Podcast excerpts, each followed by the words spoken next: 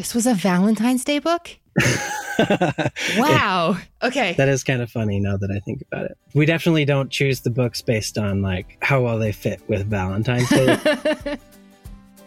hey readers, I'm Anne Bogel, and this is What Should I Read Next, episode 327. Welcome to the show that's dedicated to answering the question that plagues every reader. What should I read next? We don't get bossy on this show. What we will do here is give you the information you need to choose your next read. Every week, we'll talk all things books and reading and do a little literary matchmaking with one guest.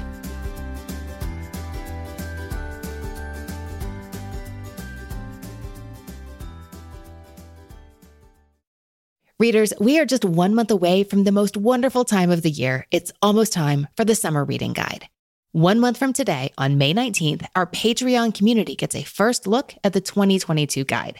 We're hosting our annual live unboxing event, and that happens before the summer reading guide releases to the public the following week. Early access to the guide is just one way we like to say thank you to our patrons for their support of the show. Unboxing is a big book party where we talk all about the books in the guide, why they might be right for you, why I love them so much, and what old and new titles we're all excited to read this season. We have a blast with the community of readers that joins us to kick off summer reading. Mark your calendars for May 19th. Become a patron at patreon.com slash what should I read next and get ready for a great book party to kick off a great reading season. Readers, today's guest is a professional word nerd. When his submission came in and our team saw his book selections, several of our team members said, Oh, I have found my book twin. And we couldn't wait to hear what he and I would talk about today. Gary Robinaugh has always been fascinated with language and how it works. He's built a career researching how communication skills are impacted by brain damage, specifically by a condition called aphasia. When Gary is not at work, he's still asking questions about how language affects the way we think. And this theme, as you'll hear, shows up in his reading life. He is constantly looking for titles that will open doors and compel him to see familiar ideas from a fresh perspective. Growing up in a family that loved science fiction, it's not surprising that Gary still enjoys this genre today. But he's not here searching for aliens or space opera. What he really loves is the power of quietly introspective books that ask, what if? And explore the big questions of human nature. Today, I serve up some suggestions that are exactly what Gary says he's looking for. And, as you'll hear, some he was not expecting at all. I loved my conversation with Gary today about a genre we don't discuss as frequently here on the podcast. And I share titles that will offer any reader an invitation to explore new ideas and reconsider how they think about the world around them. Let's get to it. Gary, welcome to the show. Thank you. I'm so excited to talk this morning and get into your reading life. Gary, what brings you to what should I read next right now? I think I decided to fill out the form not because I thought you would actually choose me, but I thought it'd be an interesting like reflection on, you know, what are the three books that I would choose and what I have to say that might be interesting to someone.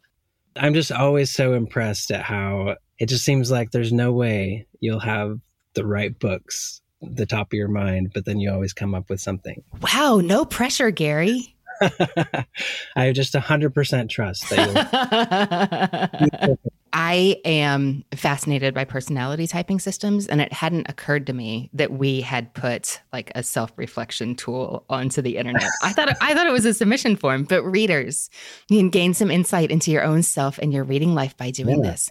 Okay, now Gary, now I'm actually looking at it because we did get your submission, and actually it was my husband Will who was like, "This is good," and then Brenna and Holly said, "Yes, we need to talk to him." In fact, both of them were saying like, "I think he might be my book twin. Yeah, yeah. I talked to Brenna yesterday and I got two book conversations out of this. So I am so glad to hear it.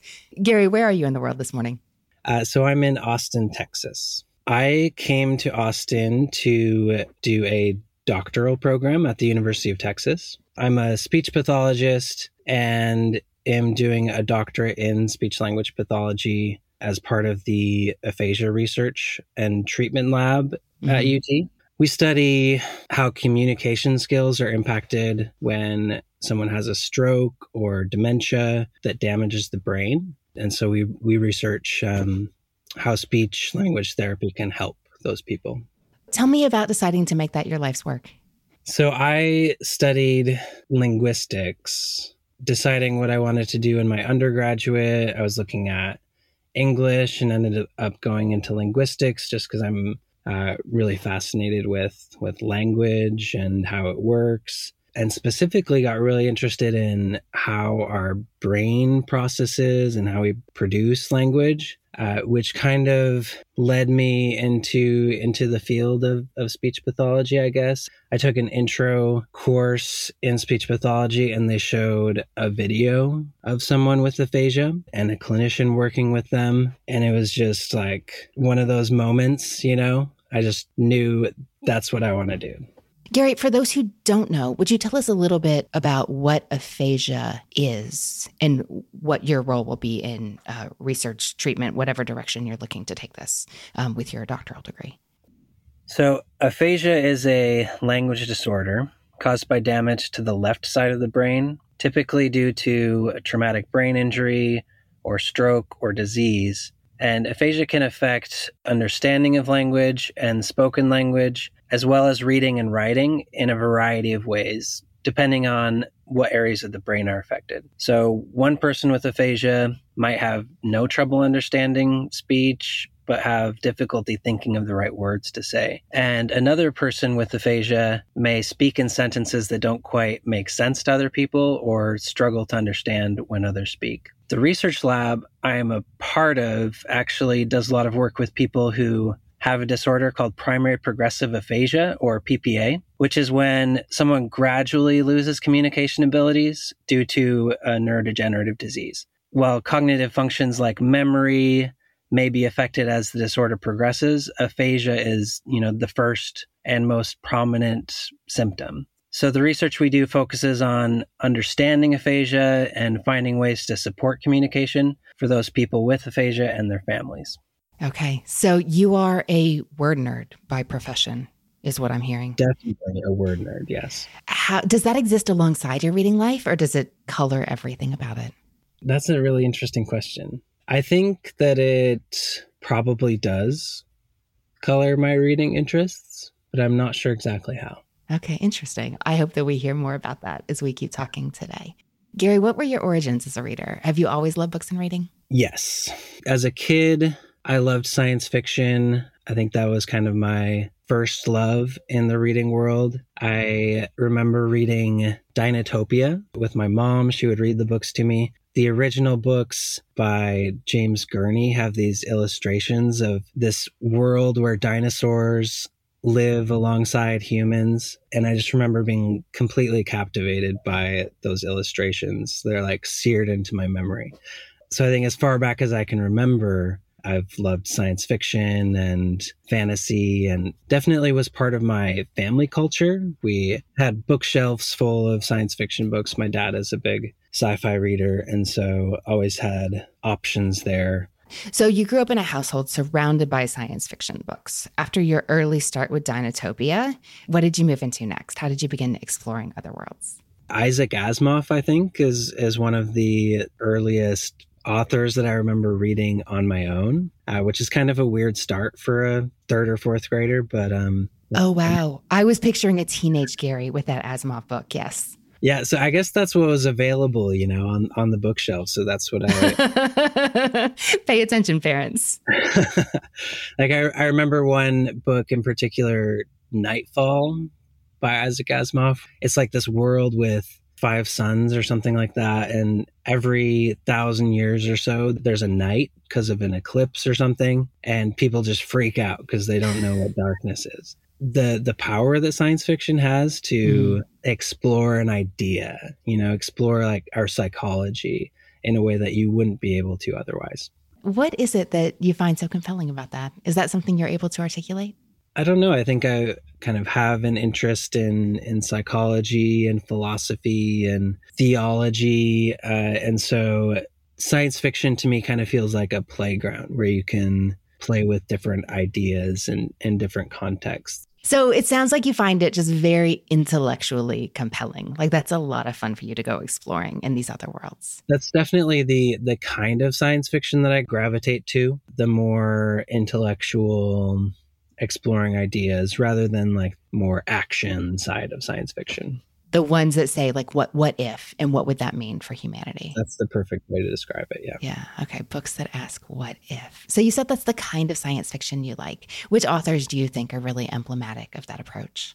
Some authors that come to mind are Ursula K. Le Guin. I think she is like a master of the what if question. Like, what if there was this world that you know, actually had a socialist system that worked really well? Or what if there was this world where gender was fluid? And what if there was a world where the whole world was a forest? You know, uh, so she's she's an author that comes to mind. So another author that comes to mind is Cixin Liu, and I'm probably pronouncing that wrong, but the author of The Three Body Problem. Uh-huh. We'll put it in show notes, reader, so you can find it. Reading his books, it really feels like he has all these what if questions that he just wants to play around with. You know, a lot of them are kind of like beyond my understanding of physics, but he'll just have all these weird scenarios that he plays out in his books. So I guess uh, Ursula K. Le Guin and Cixin Liu are a couple that come to mind. Okay, well, I'm interested in hearing more about the kind of science fiction and other books that really works for you, Gary. Are you ready to talk about your books you brought today? Yeah, I feel like I'm inviting you to the circle for show and tell. You were talking about the playground, so maybe that's not a bad metaphor to run with. okay, well, you know how this works. You're going to tell me three books you love, one book you don't, and what you've been reading lately. And we will talk about what you may enjoy reading next. Gary, how did you choose these books for today? I couldn't decide if I wanted to do three books that represented the range of what I read, you know, not just science fiction. I ended up going with three science fiction or at least science fiction adjacent books because I thought it kind of represented really well where my like literary home is, like where I feel most comfortable and where I'm most likely to really love a book. Tell me about the first book you love. The Sparrow by Mary Doria Russell. Uh, this one was recommended to me as a teenager, I think, by my best friend growing up from back in kindergarten. Like, as a side note, I noticed with all of these books that they all have a connection to like people that are close to me in my life. So I think that's maybe part of, you know, what makes a book really meaningful to me is is just the connection it has to other people and discussing the books with other people. So The Sparrow is a first contact story. So mm-hmm. the Earth receives this signal from a nearby solar system. They're able to determine that there's this planet uh, with intelligent life sending out the signal.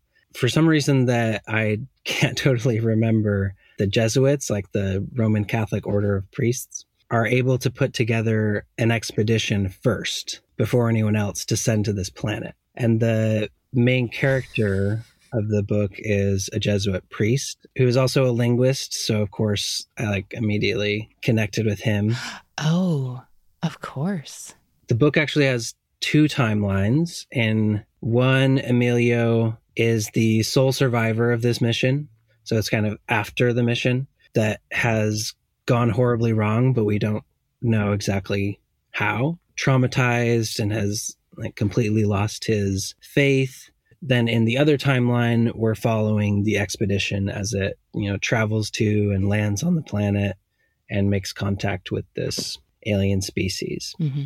I connected with the main character as a linguist, but also a person of faith, someone who's who's really introspective about their faith. I, I connected with that and have noticed a pattern in my in my reading life that a lot of my favorite books feature characters that are you know, a priest or someone of faith who is really introspective about their faith or who goes through some kind of challenge to their faith, like Emilio does in this story.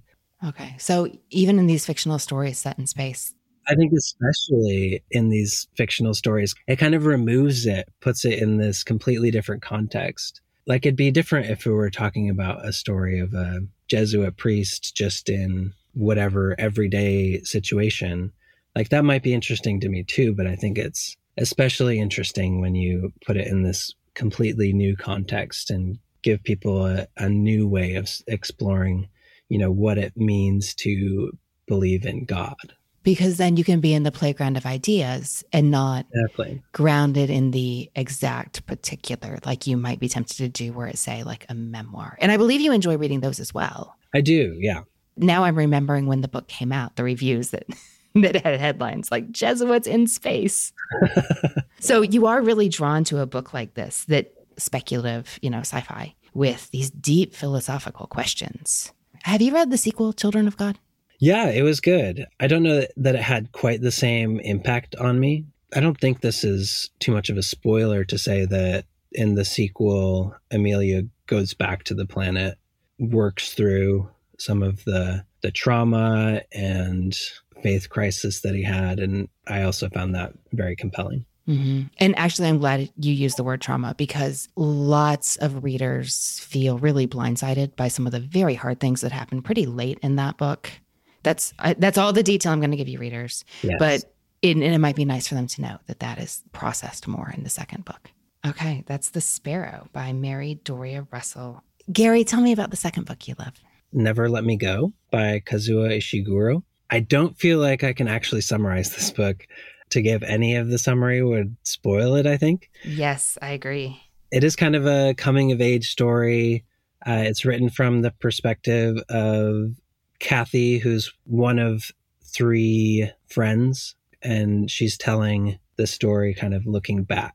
And one thing you kind of notice early on is that she's not an entirely reliable narrator, or at least her perspective, you can tell is like there's something odd about it. So I've read three books by by Kazuo Ishiguro, and all of them kind of have this in common. He uses this narrator that you can't entirely trust to slowly unravel the mystery at the center of the story. And he does it in just the most masterful way. Actually, my wife, Annalie, and I have this um, Valentine's Day tradition.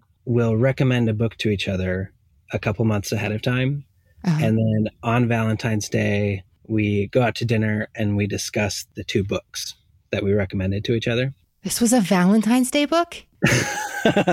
wow. Okay. Um, that is kind of funny now that I think about it. We definitely don't choose the books based on like how well they fit with Valentine's Day. More about, you know, what we think they'd like or what would make a good discussion. We had read uh, The Buried Giant together, so I knew she would like it and I really needed someone to talk about the, the book to. You know, it's interesting that we've discussed your background in linguistics because one of the things that's so odd when you're reading, deliberately odd in Never Let Me Go, is the way Ishiguro uses words that you are very familiar with in ways that deliberately obfuscate what he's talking about. Yes. Words you know, meanings you don't. As the meanings become clearer, the story does as well. I'm not surprised that you were really drawn to that. I think that's really what gives it that quality of a feeling you can tell something's a little bit off, but you don't know quite what's going on. Even though most of his stories are really slow burns, like they take a while for things to actually happen, mm-hmm. they're just so compelling because you just want to know what's going on. Like, why is this so odd or mysterious? And you just mm-hmm. want to keep reading until you find out. I love it. I love that you have someone to talk about books and these deep philosophical questions with. Me too. Do you find in reading these books that what happens after is as important to your reading experience as what happens during? Absolutely. Yeah, I think uh, all of these books are ones that the conversations that I had about the books were just as meaningful as the reading experience. Gary, what did you choose to complete your favorites list? So, the last book uh, that I chose was The Story of Your Life and Others by Ted uh-huh. Chiang. I would say is my kind of current favorite author to read. I've I've read um, both of his short story collections a couple of times in the last couple of years. I picked up this book originally because I loved the movie Arrival, the first contact story, um, which is another story about a linguist. The movie is based on the title story of this book, The Story of Your Life. I loved the movie. I loved the story even more. in this story, the story of your life, aliens have arrived. The government brings in this linguist, uh, Louise Banks, to figure out what they're trying to communicate, figure out their language. And as she's learning this alien language, it really changes the way that she thinks. And so again, you have this like really fascinating way of of exploring this question that linguists talk about all the time.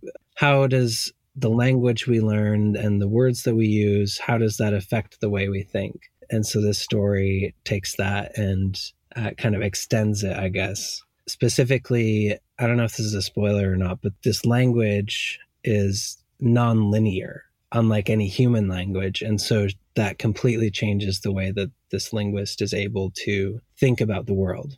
So that story felt like it was just tailor made for me science fiction and linguistics aspects. And and ted Chiang really dives in in the story more than the movie into like the specifics of how she breaks down this alien language.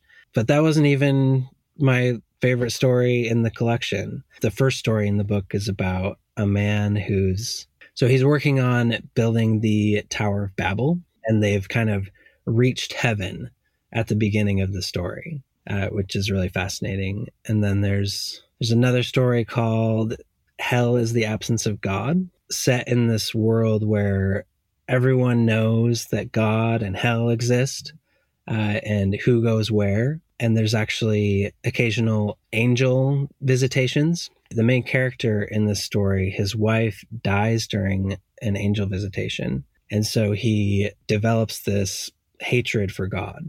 But also, he knows that his wife went to heaven, and the only way that he can get to her is to love God. I just think Ted Chiang is the master at like setting up these scenarios to explore human psychology and faith and you know those big what if questions. Yeah i can really see why why you're drawn to his stories and to that viewpoint he's writing from. Okay gary tell me about a book that was not right for you. The reason i chose this book is not that i hated it or anything. I actually liked a lot of things about the book. It was just that it it had a lot of the elements that i look for in science fiction but it just didn't come together for me. So the book was appleseed by Matt Bell, published pretty recently, I think, just in the last year. This book had like magical elements as well as science fiction elements. It had multiple timelines, which is actually something I usually enjoy when you have like woven stories together.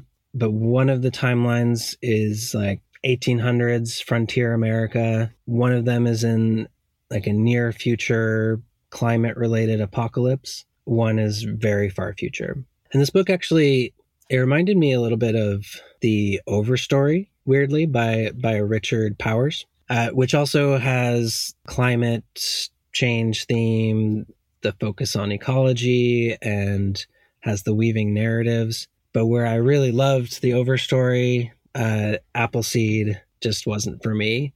I was confused a lot of the time about what was going on in the story, and it was a little heavy handed, I thought, with the message sometimes. And I just didn't feel like all of those different elements were tied together very well by the end. So I'm, I'm not familiar with Appleseed, but we've talked about how you do love science fiction books that ask deep philosophical questions, but you don't necessarily want them answered in words that are very explicitly articulated, but answered in this story. Posing the question is important, but also what is and isn't left up to the reader in the answer and how they interpret it and feel about it. Like that really matters too for your reading experience.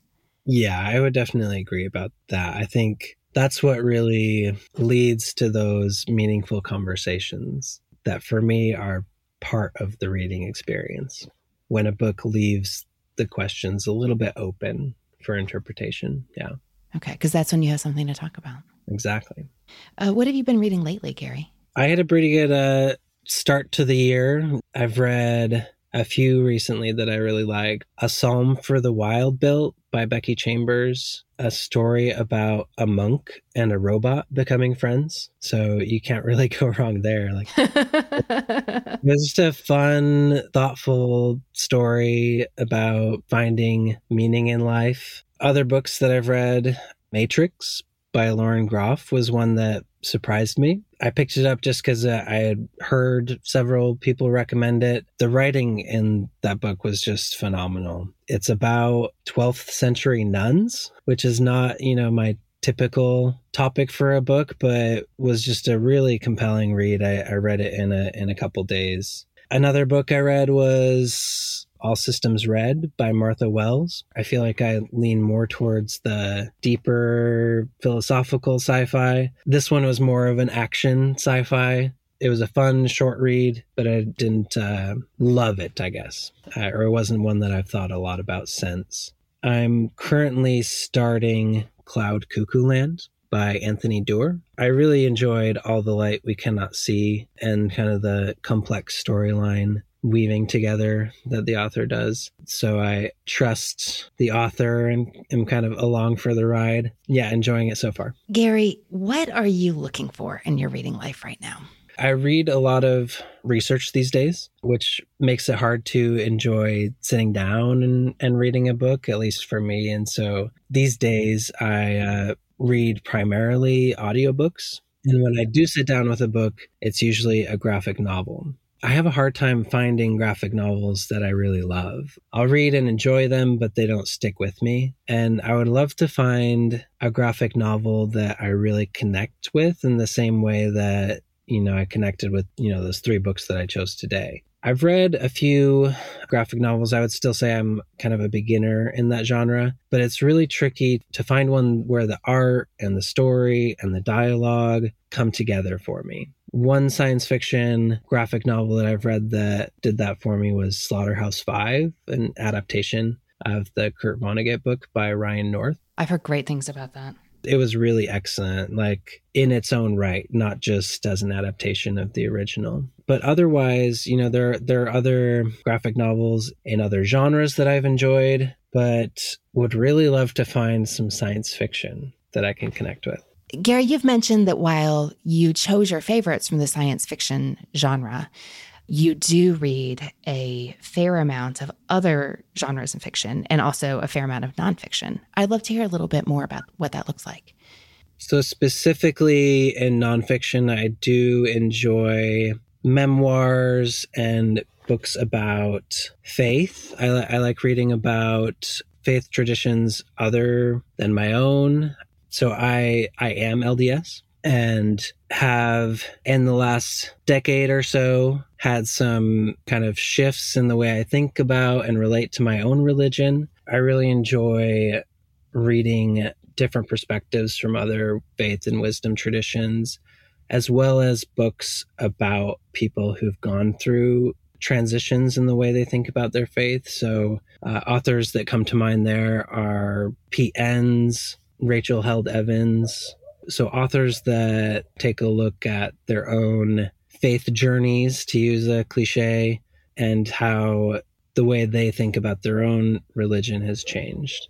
I've also been trying recently to get into more like nature essay writing without much luck. I think when I can get into those essays, I really enjoy them. It kind of feels like a little bit of work. I feel similarly about essays and nature writing in particular that I do about poems, and that I, when I can take the time to really spend time with the writing, I get a lot out of it. And I feel like it's good for my soul, I guess. But it's sometimes hard to put in the work. Interesting. Is there a book in that genre that you've especially enjoyed lately? I have read and enjoyed recently uh, Wendell Berry uh-huh. uh, and and enjoyed his uh, essays and poems about an agrarian lifestyle and and he does not write science fiction although i imagine that he sets his stories in worlds that are different from your own but he also likes to ask those deep philosophical questions in his stories I yeah, I haven't read any of his fiction. I don't know if you'd recommend those or not. Based on the kind of works you're drawn to, I absolutely would. The feel of the stories, I think, has a lot in common with the works you're really drawn to in the science fiction realm. I'd give it a try. And um, you don't need to read his stories in order necessarily. He has some really slim volumes. It would be easy to pick up and just dip in, see what you think. Yeah, that sounds good. When I hear people complain about Berry's fiction, it's often about it being quiet. I don't think that's going to be an issue for you at all. Yeah, I, I like quiet. All right, I'm glad to hear it. I'm glad to hear that you, you know, you know that about yourself as a reader and you have a good idea of what that means as you're choosing books to pick up. However, now we're eyeing some graphic novels to pick up, and I those mm, it's not a quiet genre in my experience, but I, which I don't think is as broad as yours. But does that ring true? It does, and maybe that's why I have a hard time like I have picked up some graphic novels that I might describe as quiet uh-huh. that I've enjoyed. So I I haven't thought about that as a criteria, but I think I think you're right that there tends to be a lot of violence in the more sci-fi stories, uh, which kind of turns me off. And so so maybe that's part of what's making it trickier. Well, as we move forward here, looking for some graphic novels you may love, there's one book that we have to talk about. And maybe looking for some nature writing. Like what I'm definitely keeping in mind is some of our favorite reading experiences are mm-hmm. sometimes things that we feel like, oh, this book was like custom assembled for me based on my like yeah. specific reading preferences and criteria. But sometimes it's a work that we didn't see coming. You know, we didn't even know to ask for it or look for it, but we ended up reading it and we're like, oh, this is exactly what I wanted. I think it has, we talk about that surprise and delight factor. Books that surprise us are not necessarily the ones that have all the characteristics we typically enjoy. So those are definitely two things I'm keeping in mind. So, based on your loves, they were The Sparrow by Mary Doria Russell, uh, Stories of Your Life and Others by Ted Chiang, and Never Let Me Go by Kazuo Ishiguro. And then Not For You was Appleseed by Matt Bell. You wanted more more open-ended questions, even though it did have a lot of the elements that you did really enjoy. We're gonna choose some books for your TBR that might fit right in there. Sounds good. What I want to do is I want to give you some options of series that may be worth exploring. You're not looking for like a 42 book series ideally, correct? Like shorter side would be good or even standalones. The more contained storytelling, okay. yeah. Okay, so I'm just going to suggest several that I think may be a fun pick for you in the graphic novel realm. But you're looking for a graphic novel right now. That is really working in your reading life for reading in print. And I'd love for you to have some promising leads to investigate to see if they it may hit that magical blend of art plus story plus dialogue that really would characterize your favorite graphic novel or graphic novel series. I think you're really onto something with uh, preferring quieter books because a lot of my favorite graphic novels are much quieter and not in that science fiction genre. Brian K. Vaughan has a series called Paper Girls. It's six volumes. It's illustrated by um, Cliff Chiang. It's got this major nostalgia vibe because it's set in the 80s. And there's four girls on the same paper route uh, in the Cleveland area. And you know, one day they come across something scary in the neighborhood and they have to fight to save their town. But I mean, that is not quiet philosophical sci fi. Like, that is an action story. And I wanted to make sure that you had at least seen and had the opportunity to judge for yourself, like some of the like big, really well known, like really formative series for the genre, like Planetary and Saga. I have checked out Saga. I have not heard of Planetary. It's older. I mean, like now it it is complete and has been for years. I think it premiered like in the late 90s, but definitely like really influential in the genre. Total critical darling, but that doesn't mean that like lots of readers have read it, even though it has like a massive cult following. You know, check it out for yourself, see what you think. Yeah, yeah, I'll check that one out. I've also seen the uh, Paper Girls I think I would I would like the art in those ones. Mm-hmm. From from the little that I've seen, it kind of has a Stranger Things kind of vibe to it. With, yes, that comparison gets drawn a lot. That definitely seems like one worth checking out. For a sci fi series, We Three by Grant Morrison is a series that is now finished in one collected volume if you'd like to get it that way. But it is also thoughtful and sweet and introspective. It features really adorable little animals. There's three innocent little pets. There's a dog, a cat, and a rabbit, but they have been converted into deadly cyborgs by the bad guys, by a military weapons program that could that's definitely more in the sci-fi realm. Um, sea of Stars by Jason Aaron is a series featuring space truckers, which sound like really um, like big and brash, but the protagonist tells you like no the reality is that it can be boring as anything but it's set very much in that world but i'm also wondering about going again like more introspective something by say like Tillie Walden on a sunbeam is a space story. But the focus here is really on the relationships as much as it's set in this like really imaginative world. But she has really beautiful art. And while there's definitely like forward drive and momentum in her stories, but the emotions, the feelings, the big questions are very much what's at the heart of the story. That sounds good. I feel like there's so much we could talk about. We could talk about spiritual memoir and stories featuring characters that are deconstructing and reconstructing, and there's a lot to explore there. And we could talk about the nature writing, which I think we're really going to do. But first, we need to talk about a book that directly addresses primary progressive aphasia in the plot. That is surprising. Yeah. And surprising that I haven't heard about it. Um, you know, that's not the kind of thing that you can like search for super yeah, easily. I guess not. I guess you have to talk about it in a place like this. So, this is contemporary fiction, and it was published in 2016. The book is called The Forgetting Time. It's by Sharon Guskin. And at the beginning of the story, we have a mother. She's in New York. Her son is four years old, and she just knows that he is not like other kids. Um, she became pregnant while on vacation in Trinidad, like didn't know the father well, has never seen him since. But now her child is four and she's a single parent to him. She's never been a parent before, but she knows that her son is not like other kids. He's terrified of the water, which is like, okay, she could go with that. But he's always asking for his other mother. At night, he always wants to go home, even when she's like putting him to bed at night. One night, she has this late night bourbon fueled internet session and she stumbles upon the work of an eccentric scientist and starts to think that maybe, like, it's not all in her head and maybe her kid is mentally okay, but maybe he has lived a previous life.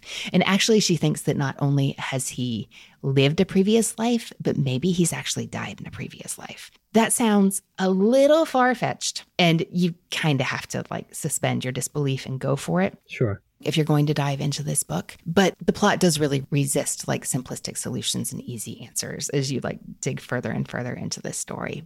The, where the aphasia comes in is that she connects with this eccentric scientist who very quickly becomes her only hope because he's the only one who doesn't think she is out of her mind to be thinking the things she's thinking about her son and what might be going on here. And she talks to this doctor who, for many years, has been studying kids like her son who seem to recall details from lives previously lived. This doctor is having troubles of his own. He has been diagnosed with aphasia. He has primary progressive aphasia. Huh. You may be able to imagine that even before the diagnosis and the resulting difficulties that are impacting his work every day, and just he knows are getting worse, like he definitely feels like he's in a race against time.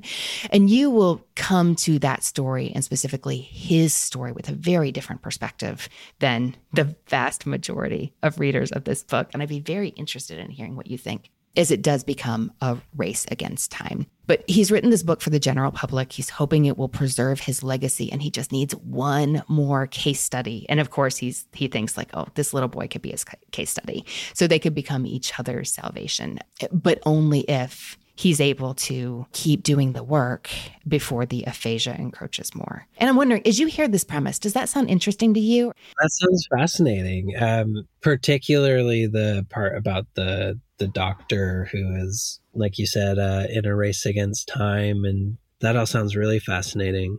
I think you might be the right audience for that book, but not for a way that Sharon Guskin ever foresaw, I imagine. And again, it's called The Forgetting Time. And now I want to take you into a nature writing direction. You're intrigued by the idea, you've tried some and it doesn't work. I want to recommend a book that is a little on the long side. The book I have in mind is called Underland A Deep Time Journey, and it's by the British author Robert Macfarlane. I read one review who said something like, he has basically single handedly revived the fine British tradition of literary natural history writing. That name sounds familiar. He's written quite a few books, and usually he is above the ground. He's writing about mountaintops, like Mountains of the Mind, which could also be a good pick for you. The Lost Words, oh, which might actually have your name on it. The Wild Places. But there's something that sounds really compelling for you about going below the ground because we're still very much on this earth and he's still writing about the natural world and yet it feels very otherworldly as he describes like in great detail like a system of caves he tunnels through to write one section of the book that still has me like kind of cringing and duck, ducking as I'm describing it to you because I don't think I have claustrophobia until I read something like this. But he goes all over the world writing about these really interesting places under the ground. And he says that he wants to write about, that he wants to explore what lies beneath the surface of the earth, yes, but also what tends to lie beneath the surface of our minds. And he has this very interesting approach, like almost twofold, where he's definitely writing about the physical things he sees and their history and their provenance and their origins, the actual caves, the actual fungi. And yet he's also writing about what it means for humans, not just like its effect on our natural world and our like continuing as a species, but also like philosophically, what does it mean to know these things exist and how should we be thinking about them and what does it mean for how we move forward? I think he's writing again in a different genre, but he's asking the kinds of big questions that you've really enjoyed and writing in a style that really works for you. How does that sound? Tell me if I'm wrong here, but it sounds a little bit like the nonfiction version of the Overstory or like a similar vibe. Yes and no. I feel like uh, Powers is like a little more clever and a little zippier. And Robert Macfarlane's style is to just like really sink in I and see. then sink some more. That sounds great. Okay. So we hit on several graphic novel series and standalones. We talked about On a Sunbeam by Tillie Walden, the We Three comic series by Grant Morrison. We talked about the old series Planetary and Saga. We talked about Paper Girls by Brian K. Vaughan. It's possible I'm leaving one out there, but we talked about those graphic novels. We hit The Forgetting Time by Sharon Guskin. And then we ended with Underland, a deep time journey by Robert Macfarlane. Gary, of all the ground we covered, what do you think you may pick up next? I can't not read Forgetting Time right away. it seems like very specifically up my alley. So I, I feel like I need to check that one out. Well, I'm so curious to hear what, you know, given your course of study, like your actual life's work, I'm so curious to hear what you think. Gary, this has been so wonderful. Thank you so much for talking books with me today. Thank you.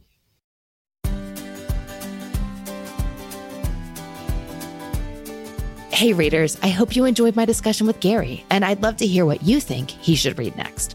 For the full list of titles we talked about, visit our show notes page at What Should I Read Next, podcast.com slash 327. Don't forget to sign up for our weekly newsletter and make sure you are on the list when the 2022 Summer Reading Guide releases next month. That sign up is at What Should I Read Next, podcast.com slash newsletter. We are active on Instagram at What Should I Read Next? And I have my personal account at Anne Bogel. That is Anne with an E, B is in books, O G E L. Connect with us there and tag us in your reading related posts so we can see what you have been reading lately. Make sure you're following in Apple Podcasts, Spotify, Overcast, wherever you get your podcasts. And tune in next week when I'll be talking with a lifelong reader who turned books into her vocation as her city's friendly neighborhood bookseller. Thanks to the people who make the show happen. What Should I Read Next is produced by Brenna Frederick with sound design by Kellen Pekacek. Readers, that's it for this episode. Thanks so much for listening. And as Rainer Maria Rilke said, ah, how good it is to be among people who are reading. Happy reading, everyone.